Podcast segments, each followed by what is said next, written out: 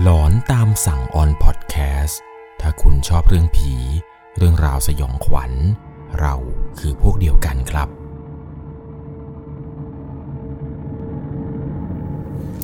สวัสดีครับทุกๆคนครับ ขอต้อนรับเข้าสู่ช่วงหลอนตามสั่งอยู่กับผมครับ 1 1 LC สำหรับเรื่องราวความสยองขวัญในวันนี้ที่ผมจะเล่าให้ฟังนั้นครับ เรียกได้ว่าเป็นประสบการณ์ของผู้ฟังทางบ้านท่านหนึ่ง ที่เขานั้นเนี่ยขี่มอเตอร์ไซค์ไปกับกลุ่มเพื่อน เพื่อที่จะไปตั้งแคมป์กันอยู่ที่ดอยกาดผีครับ สถานที่ตรงนี้เนี่ยไม่ใช่เป็นชื่อที่เป็นแบบขนานนามแบบเรียกกันเล่นๆในกลุ่มนักเดินทางนะครับ แต่ชื่อว่าดอยกาดผีนี้มีอยู่จริงนะครับ อยู่ที่จังหวัดเชียงราย ซึ่งพวกเขาเองนั้นเนี่ยตั้งใจจะไปตั้งแคมป์กันที่นั่น แล้วปรากฏว่านั่นมีเรื่องราวหลอนๆเรื่องราวแปลกๆที่ไม่สามารถอธิบายได้ครับ เกิดขึ้นกับพวกเขา ตั้งแต่ก่อนออกเดินทาง ยันไปถึงวันที่เดินทางไปถึงที่ดอยกาดผีกันเลย เรื่องราวจะเป็นอย่างไรนั้น ก่อนจะเข้าไปรับชมรับฟังกันต้องบอกก่อนเลยนะครับ จะต้องใช้วิจารณญาณในการรับชมรับฟังกันให้ดีๆ เรื่องราวนี้ครับเป็นเรื่องราวที่ผู้ฟังทางบ้านเนี่ยได้ส่งเข้ามาในแฟนเพจ Facebook 1LC ครับ บอกว่าเขานั้นเนี่ยมีประสบการณ์อยากจะมาถ่ายทอดให้กับทุกๆคนได้รับฟังกับสถานที่ที่หนึ่ง ที่พวกเขานั้นเนี่ยไปเจอเรื่องราวแปลกๆกันมา นั่นก็คือที่ดอยกาดผีนั่นเอง หลายๆ คนเนี่ยอาจจะยังไม่เคยรู้ประวัติ รู้ความเป็นมาของดอยกาดผีกันนะครับ ว่าสาเหตุใดทำไมถึงใช้ชื่อนี้ มันมีตำนานที่เขาเล่าสืบต่อกันมาครับว่าคำว่าดอยกาดผีเนี่ยเป็นภาษาพื้นเมืองล้านนา ซึ่งดอยกาดผีนั้นก็แปลว่าภูเขาของตลาดผีนั่นเอง แปลตรงตัวเลยครับ ดอยก็คือภูเขา กาดเนี่ยก็คือตลาด ส่วนผีนั้นก็คือผีนั่นเอง เป็นตำนานที่เขาเล่ากันมาตั้งแต่สมัยโบราณโบราณแล้วว่า สถานที่ตรงนี้มันเคยเป็นการค้าขายของพวกผีนั่นเอง เขาก็เลยตั้งชื่อว่าดอยกาดผีครับ แค่ชื่อเนี่ยก็รู้แล้วนะครับ ว่าสถานที่ตรงนี้เนี่ยมันน่าจะมีเรื่องราวแบบเรื่องลี้ลับอะไร ส่วนเรื่องความสยองขวัญของคุณทีที่ส่งเข้ามานี้เนี่ย ต้องบอกเลยครับว่าเป็นประสบการณ์ที่เขานั้น ปัจจุบันนี้ยังหาคำตอบไม่ได้เลย เรื่องเนี่ยมีอยู่ว่า เขากับเพื่อนๆหกคนครับ ตั้งใจจะขี่มอเตอร์ไซค์แบบออกทริปไปกับเพื่อนๆเนี่ยเพื่อที่จะไปพักผ่อนกันอยู่ที่ดอยกาดผีกะว่าจะไปตั้งแคมป์ไปชมบรรยากาศนู่นนี่นั่น ไปดูทิวทัศน์ไปดูความสวยงามของธรรมชาติ โดยจะขี่มอเตอร์ไซค์ไปเรื่อยๆ จนไปถึงที่จังหวัดเชียงรายกันเลยทีเดียว ปรากฏว่าก่อนวันเดินทางหนึ่งวัน ทุกๆคนที่มีแพลนจะไปกัน ดันมีปัญหาขึ้นมาครับ เพื่อนคนแรกครับ โทรมาหาเขาบอกว่า มึงพรุ่งนี้กูไปไม่ได้แล้วว่ะยางรถกูรั่ว มันโทรมาตอนประมาณสี่ทุ่มกว่า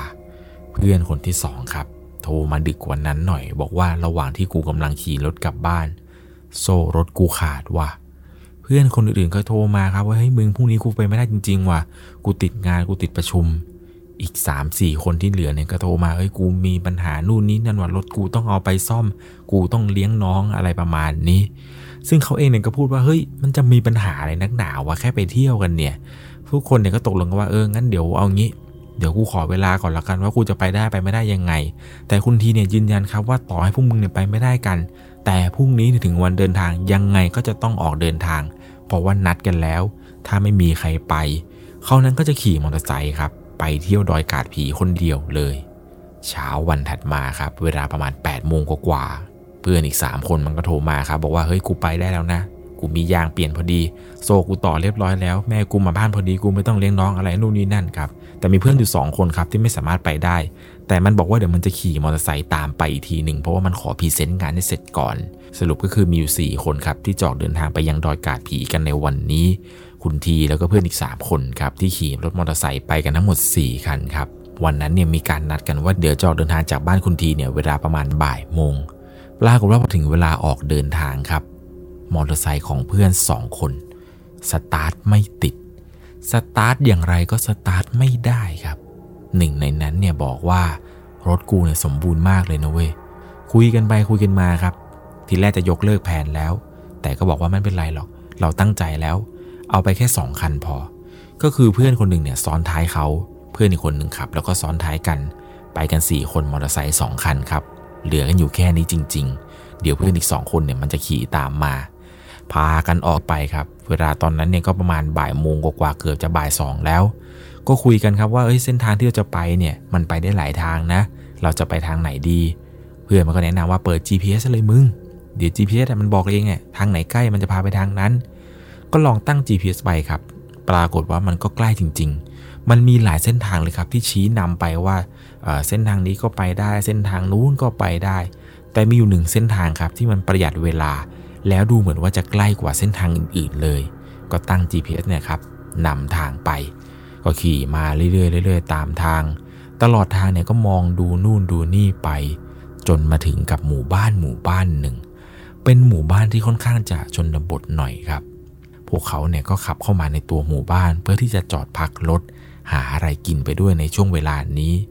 ก็ไปเจอกับร้านอาหารร้านหนึ่งครับ เป็นร้านอาหารแบบเพิงสังกะสีเก่าๆ ก็จอดรถหน้าร้านแกเลย เดินไปถึงปุ๊บก็ไปนั่งกันอยู่ตรงโต๊ะไม้เก่าๆ ก็สั่งอาหารกินกันครับ สั่งง่ายๆ พวกอาหารตามสั่งอะไรทั่วๆไป พอกินข้าวกินอะไรกันเสร็จปุ๊บ ก็เดินออกมาจะจ่ายตังค์ให้กับป้าเจ้าของร้าน ป้าแกเนี่ยก็พูดประมาณว่า พวกหนูเนี่ยจะไปที่ไหนกันหรอ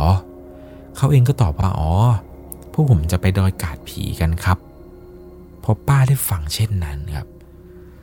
ลักษณะหน้าตา สีหน้า น้ำเสียง ป้าคนนี้เนี่ยเปลี่ยนไปเลยครับ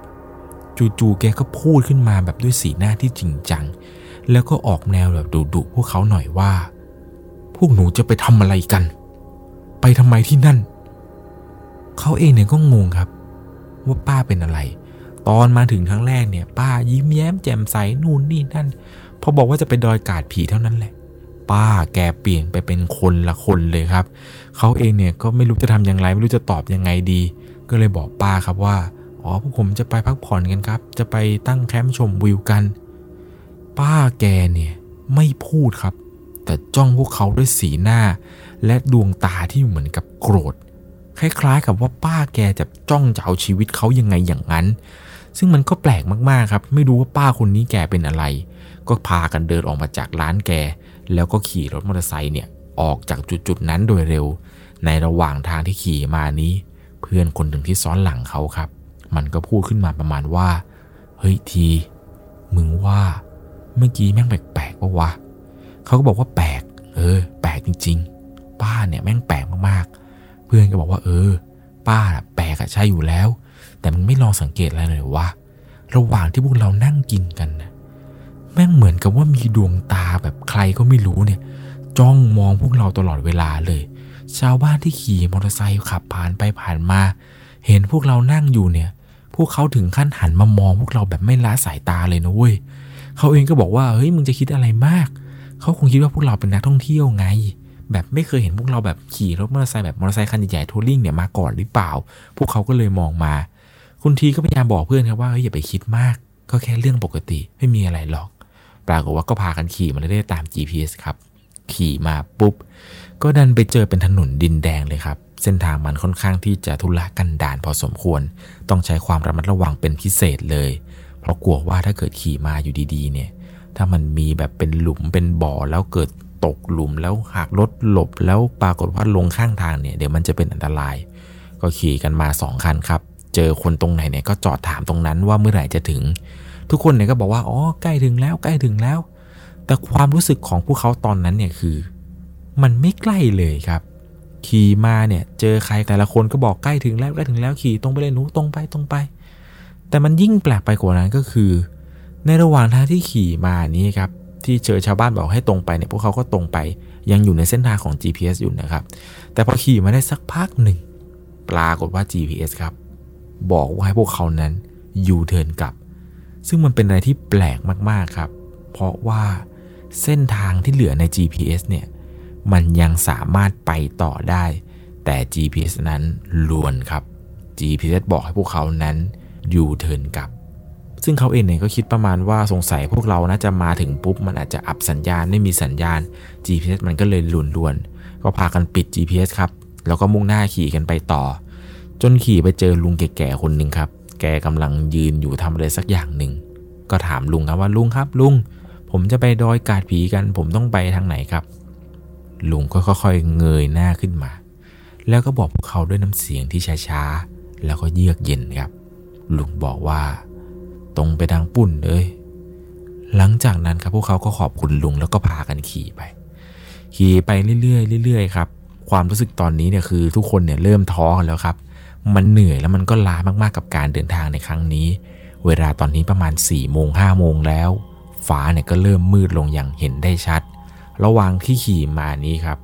ปรากฏว่าก็ไปเจอกับเนินเนินหนึ่ง เป็นทางชันขึ้นไป รถเขาเองกับรถเพื่อนอีกคนหนึ่งเนี่ย มันไม่สามารถที่จะขับขึ้นไปได้พร้อมกับมีผู้โดยสารนั่งข้างหลังครับ เพราะว่าทางมันค่อนข้างชัน เพื่อนที่ซ้อนท้ายมาเนี่ยก็พากันลงจากรถ แล้วเดี๋ยวมันจะเดินตามขึ้นมา ปรากฏว่าคุณทีเนี่ย ก็ใส่เกียร์บิดขึ้นไปเต็มกำลังเลยครับ ขึ้นทางลาดชันนี้ไปกับเพื่อนสองคัน เพื่อนอีกสองคนที่ลงไปเนี่ยก็พากันเดินขึ้นมา พอเดินขึ้นมาถึงบนทางชันปุ๊บเนี่ยมันก็กระโดดขึ้นรถแล้วก็พากันขี่ต่อ ขี่กันไม่ได้สักพักหนึ่งครับ ปรากฏว่า ไปเจอกับทางลาดชันที่เป็นทางลาดลงไป เขาก็บอกเพื่อนเขาว่าเฮ้ยมึงขี่ดีๆนะเว้ยข้างล่างแม่งอันตรายชิบหายเลย ปรากฏว่าก็ขี่กันไปครับ ก็กำเบรกกันอย่างดีเพื่อให้รถนั้นมันค่อยๆชะลอลงเนินเรื่อยๆเรื่อยๆ แต่ลงมาได้ครึ่งทางครับ รถของเพื่อน เบรกแตกครับ เบรกเนี่ยไหม้เลยแล้วรถเพื่อนก็ค่อยๆไหลลงมา เขาเองเนี่ยตัดสินใจเลยครับว่าปล่อยเบรกของตัวเองแล้วก็ให้รถของตัวเองนั้นนำรถเพื่อน เพื่อที่จะรถตัวเองเนี่ยครับไปขวางรถเพื่อนเอาไว้ ไม่ให้รถของเพื่อนนั้นมันพุ่งตกลงไป เพราะว่าข้างหน้าเนี่ยถ้าไม่ขวางรถไว้ ตรงนั้นมันเป็นโค้งแบบหักมุม ถ้ารถของเพื่อนหลุดไป ตกเหวตายทั้งคันเลยครับ เพื่อนสองคนนั้นไม่รอดอย่างแน่นอน เขาตัดสินใจเอารถตัวเองเนี่ยเข้าไปขวางเพื่อนเลยครับ จนรถของเขาแล้วก็เพื่อนเนี่ยล้มครับล้มแบบล้มคว่ำเลยตรงนั้น แล้วค่อยๆแถะแถะแถะแทะแทะลงมา แต่โชคดีมากครับที่รถทั้งสองคันนี้ ไม่หลุดโค้งแล้วไม่ตกเหวลงไป เขาเองเนี่ยก็บาดเจ็บกันพอสมควรครับ แต่อย่างน้อยมันก็ยังดีกว่าที่เพื่อนนั้น จะเสียชีวิตอยู่ตรงนี้ ก็ตอนนั้นเองเนี่ยก็มีการมาซ่อมรถกันในช่วงเวลากลางค่ำกลางคืนกลางป่าเลยครับ ซ่อมกันไปพอให้มันขี่ได้ไปหน่อยปฐมพยาบาลกันเบื้องต้นกันไป เจ็บเนี่ยก็ไม่ได้เจ็บอะไรกันมากมายครับเพราะว่าชุดที่ใส่เนี่ยมันค่อนข้างที่จะเซฟพอสมควร ก็พากันซ่อมเบรกซ่อมอะไรกันครับ เพื่อนเนี่ยมันมีอุปกรณ์มันซ่อมได้มันก็ซ่อมมันก็เปลี่ยนนู่นเปลี่ยนนี่อะไรไป ปรากฏว่ารถก็เสร็จสมบูรณ์ก็พากันขี่ออกมา ขี่กันมาเรื่อยๆครับ ตอนนี้เนี่ยท้องฟ้ามืดสนิท เวลาน่าจะประมาณสามทุ่มกว่าๆในระหว่างทางที่ขี่มาเนี่ยก็เริ่มเหนื่อยแล้ว ปรากฏว่าดันไปเจอกับแม่ลูกคู่หนึ่งครับ แม่ลูกคู่นี้เนี่ยขี่มอเตอร์ไซค์เก่าๆอยู่ข้างทาง พวกเขาเองเนี่ยก็ขี่ไปเทียบเลยครับ แล้วก็ถามว่าน้านะครับนะครับ ผมจะไปดอยกาดผีกันต้องไปทางไหน แม่ลูกคู่นี้ครับ ก็บอกให้พวกเขานั้นขี่กันไปเรื่อยๆ พวกเขาเองเนี่ยก็ขอบคุณครับ แล้วก็ขี่ออกจากจุดจุดนั้นไป เพื่อนเนี่ยมันขี่นำส่วนคุณทีนั้นขี่ตาม โดยกระจกหลังที่มองเนี่ยเห็นไฟหน้ารถของสองแม่ลูกคู่นั้นอยู่ ขี่กันไม่ได้สักพักหนึ่งก็ไปเจอกับรถมอเตอร์ไซค์คันหนึ่งครับเก่าๆกำลังขี่อยู่ข้างหน้าพวกเขาสองคันนี้เนี่ยก็ขี่ไปเทียบครับ ปรากฏว่าพอขับเข้าไปใกล้ๆมอเตอร์ไซค์คันที่พวกเขาเห็น พื่อที่จะถามทางนั้น ขี่เข้าไปใกล้ครับ ดันไปเห็นว่ามอเตอร์ไซค์คันหน้าที่พวกเขาเห็นอยู่นี้ มันคือสองแม่ลูกคนเมื่อกี้เลยครับ ทั้งทั้งที่พวกเขานั้นขี่ผ่านมาแล้ว เป็นไปไม่ได้อย่างแน่นอนที่สองแม่ลูกคู่นี้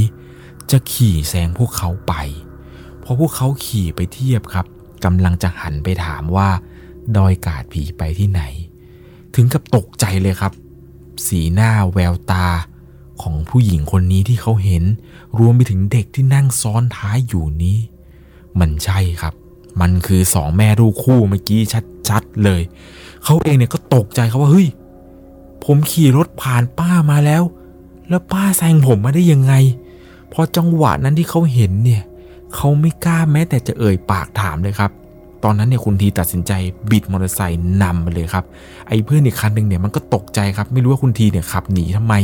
มันก็บิดตามคุณทีมาโดยทิ้งสองแม่ลูกคนเมื่อกี้เนี่ยทิ้งไปเลยครับพอบิดมาเรื่อยๆครับเพื่อนมันก็บีบแต่ตลอดเลยครับ ให้เขานั้นจอด คุณทีเนี่ยก็ค่อยๆชะลอรถชะลอรถครับเพื่อนเนี่ยมันก็ถามว่ามึงจะหนีไปไหนวะทำไมมึงไม่ถามเขาคุณทีก็บอกว่า ให้กูถามอะไรอะ่ะสองแม่ลูกเมื่อกี้ไงที่เราเจอครั้งแรกที่เราถามเขาไปแล้วอะ่ะคนเดียวกันเลย เพื่อนเนี่ยมันก็ตกใจครับมันบอกเฮ้ยเป็นไปไม่ได้ มึงคิดมากหรือเปล่ามึงจำคนผิดหรือเปล่า แต่คุณทีบอกว่าไม่ผิดครับเขายังจำใบหน้าของสองแม่ลูกคู่นั้นได้อย่างสนิทใจ ก็พากันขี่มาเรื่อยๆครับคราวนี้เนี่ยพอจะเห็นป้ายแล้วครับ ว่าทางที่จะไปดอยกาดผีเนี่ยไปทางไหน ก็ขี่ตามกันมาเรื่อยๆเรื่อยๆครับระหว่างทางนั้นเขาสังเกตได้ครับว่าข้างหน้าเนี่ยตรงตำแหน่งที่ไฟรถมันส่องสว่างไปถึง เห็นว่ามีคน ยืนอยู่ตรงริมข้างทาง พอรถได้ขี่เข้าไปใกล้ๆเรื่อยๆเรื่อยๆก็พบว่า สิ่งที่เขาเห็นว่ามีคนยืนอยู่ข้างทางนั้น มันมีผู้หญิงคนหนึ่ง ยืนอยู่ ในมือนั้นยืนจุงลูกครับ ซึ่งใบหน้าผู้หญิงและใบหน้าของลูกคือคนเดียวกันกับที่เขาเห็นว่าขี่มอเตอร์ไซค์สองรอบก่อนหน้านี้ที่เจอ เป็นคนเดียวกันครับ ยืนอยู่ข้างทาง ตำแหน่งที่เขาเห็นเนี่ยคือชัดมากๆครับเพราะรถเขาขับเข้าไปใกล้เรื่อยๆเรื่อยๆผู้หญิงคนนั้นที่ยืนจูงลูกอยู่เนี่ยมือหนึ่งที่จับแขนเด็ก อีกมือหนึ่งเนี่ยยกขึ้นมาเหมือนกับจะโบกให้เขานั้นจอด เขานั้นตัดสินใจไม่จอดครับ แล้วก็ขับผ่านไป ในระหว่างที่ขี่มานั้นเนี่ยคือทุกคนเนี่ยคือจิตตกแล้วครับ กลัวกันแบบกลัวสุดขีดจู่ๆเพื่อนคนหนึ่งก็พูดขึ้นมาว่าเฮ้ยมึงมึงข้างหน้าแสงไฟแสงไฟ ก็มองดีๆกันครับปรากฏว่าข้างหน้าเนี่ยมันมีหมู่บ้านหมู่บ้านหนึ่งครับ เวลาตอนนั้นเวลาประมาณ4ี่ทุ่มกว่าๆแล้ว พวกเขาเนี่ยตัดสินใจบิดมอเตอร์ไซค์รีบไปจนถึงหมู่บ้านนั้นกันครับ พอขี่เข้าไปปุ๊บเนี่ยคนในหมู่บ้านก็ออกมาถามเลยครับว่ามีอะไรให้พวกเขาช่วยหรือเปล่า เพราะว่าตอนนี้เนี่ยมันสี่ทุ่มกว่าๆแล้ว พวกเขาก็บอกว่าผมหลงทางครับ ผมจะไปที่ดอยกันเนี่ย แต่ไม่รู้ทำไมพวกผมหลงกันไปหลงกันมาอยู่อย่างนี้ ปรากฏว่าชายคนนั้นที่เดินมาถามเนี่ยว่ามีอะไรให้ช่วยไหม อยู่ดีๆครับ ชายคนนี้เนี่ยก็ค่อยๆเดินถอยหลัง ถอยหลัง แล้วก็ก้าวเข้าไปในบ้านปิดประตูบ้านครับ คือตอนนั้นมันเป็นภาพที่แปลกมากๆครับ ลองคิดดูว่ามีมอเตอร์ไซค์สองคันจอดอยู่ มีชายคนหนึ่งเปิดประตูบ้านมาถามว่ามีอะไรให้ช่วยไหม แต่อยู่ดีๆ ครับชายคนนี้ก็ชะงงักขึ้นมา แล้วก็ค่อยๆถอยทีละก้าวทีละก้าวจนเขานั้นเนี่ยเดินกลับเข้าไปในบ้านปิดประตู คุณทีเนี่ยบอกว่าเป็นภาพที่งงมากๆครับเขาเนี่ยก็ยืนข้อมมอเตอร์ไซค์อยู่ แล้วประเด็นคือคนในบ้านเนี่ยส่องกระจกดูพวกเขาเต็มเลยครับ ตอนนั้นเองเนี่ยเขาก็หลอนๆนิดนึงครับ ไม่รู้ว่าชายคนนั้นที่ออกมาเนี่ยเห็นอะไร แต่ระหว่างนั้นมันก็มีรถกระบะคันหนึ่งครับ เป็นรถกระบะเก่าๆเลย ขี่มาจากในหมู่บ้าน ขี่มาปุ๊บเนี่ยก็บอกว่าเดี๋ยวจะไปส่ง พวกเขาเนี่ยดีใจมากๆครับ ชายคนนี้เนี่ยแกขี่รถกระบะเก่าๆมาคันหนึงบอกว่าให้พวกเขาสองคันเนี่ยขี่ตามมาปรากฏว่ารถกระบะคันนี้ครับก็นำออกจากในหมู่บ้านเนี่ยบอกว่าขับตามมาเรื่อยนะเดี๋ยวจะไปส่ง ก็ขับมาเรื่อยๆเรื่อยๆครับมาสักระยะหนึ่งจนไปเจอป้ายครับว่านี่คือทางขึ้นดอยกาดผี พวกเขานั้นดีใจมากครับ แล้วก็บอกคุณลุงครับว่าโอ้คุณลุงครับ ขอบคุณมากๆเลยนะครับ ที่มาส่งพวกผมกัน ตอนนั้นนี่เขาตาค้างเลยครับ สิ่งที่ทำให้เขาตาค้างนั้นก็เพราะว่า เขามองเข้าไปครับ หลังเบาะที่คุณลุงนั่งเนี่ย มันมีสองแม่ลูกครับ นั่งอยู่ตรงเบาะหลัง จากที่ลุงนั้นนั่งอยู่ เขานั้นช็อกไป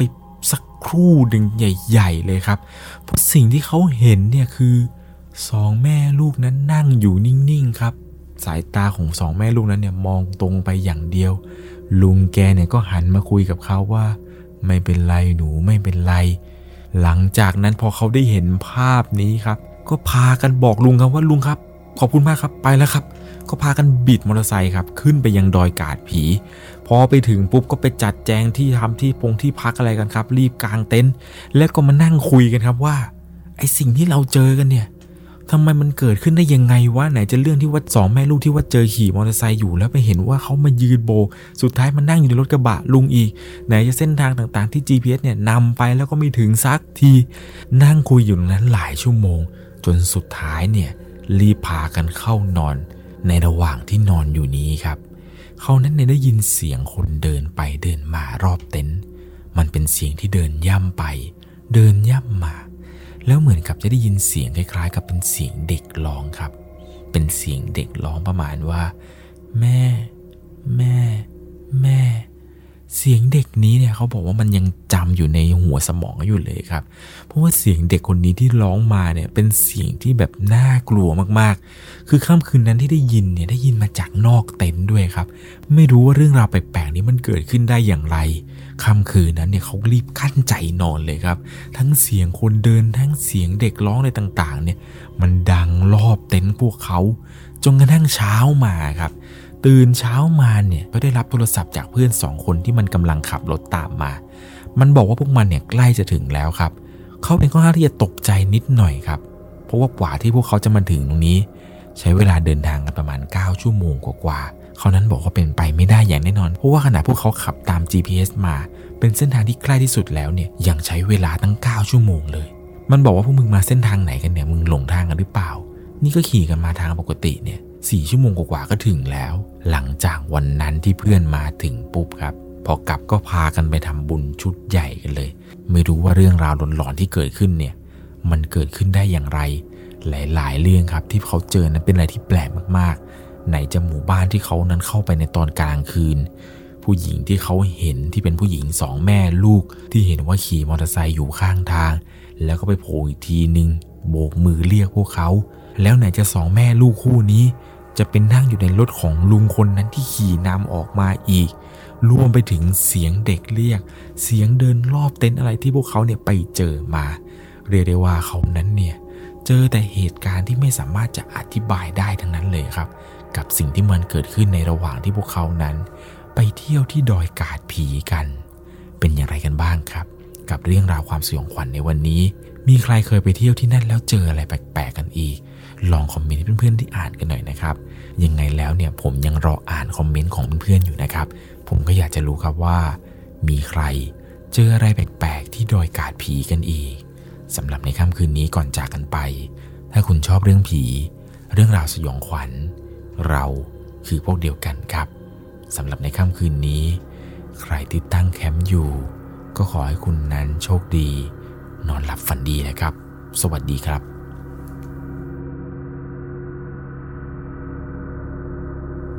สามารถรับชมเรื่องราวหลอนๆเพิ่มเติม ได้ที่ YouTube Channel 1 LC ยังมีเรื่องราวหลอนๆที่เกิดขึ้นในบ้านเรา รอให้คุณนันได้รับชมอยู่นะครับ